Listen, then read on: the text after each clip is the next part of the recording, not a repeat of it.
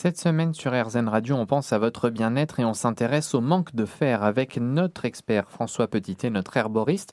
D'abord, comment est-ce qu'on détecte que l'on est en manque? Qu'est-ce qui nous alerte en fait? En fait, il y a un certain nombre de signes qui euh, permettent aux, médecins de déterminer que eh bien peut-être il y a une anomalie de la concentration de fer et qu'il va falloir euh, investiguer un peu ça. C'est souvent la fatigue, la pâleur, l'essoufflement, des vertiges, des étourdissements. Euh, le fer est, clé pour l'oxygénation des tissus et donc euh, ça c'est tous des signes qui indiquent peut-être un manque de fer.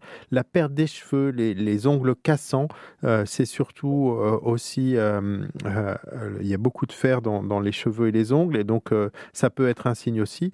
Et puis euh, un, des, un des, des points d'alerte euh, importants, c'est d'avoir eu des saignements importants, soit de façon récurrente et chronique, soit de manière ponctuelle. à chaque fois que l'on saigne, on perd du fer. Et quand on est végétarien, on a aussi une petite tendance à avoir une carence en fer parce qu'on en trouve beaucoup dans la viande, on verra ça. Et donc, euh, la, carence, eh bien, il faut la vérifier, il faut la vérifier d'un point de vue biochimique. Et pour cela, on va mesurer euh, la ferritine. Et une ferritine qui est trop basse est en général un signe de carence en fer. Une question qui n'était pas prévue, François, mais ça veut dire que par exemple, quand on fait un don du sang aussi, on est concerné? Alors on peut, être concerné quand on fait des dons du sang trop souvent. Voilà, comme on en enlève beaucoup. Mais on en enlève beaucoup, mais on, a quand même un certain volume euh, de sang. Et pour un, adulte normal, les carences sont vite rétablies par une alimentation. Quand on a donc une carence qui est soupçonnée, comment on doit s'y prendre pour régler le problème? Quels sont les outils qu'on peut donner aux auditeurs? Eh bien, il faut manger euh, des aliments qui vont contenir du fer.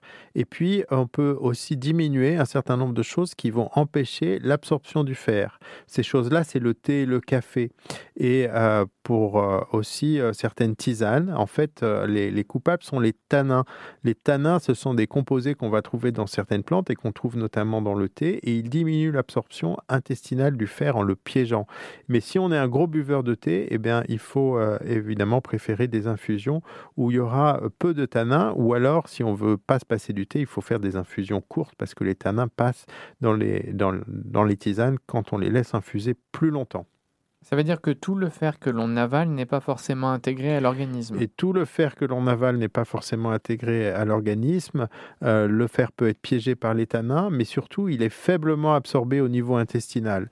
Et donc, euh, on va essayer de de favoriser certains fers qui sont mieux absorbés, euh, qu'on appelle euh, le fer héminique, qu'on va trouver principalement dans euh, une nourriture d'origine animale, et le fer non, héminique qu'on va trouver dans le fer végétal. Alors le fer héminique animal est mieux absorbé par l'intestin, et le fer végétal est moins bien absorbé par l'intestin, ce qui explique que les végétariens eh bien, ont plus souvent des carences On parle des carences, mais est-ce qu'il y a un risque d'en avoir trop?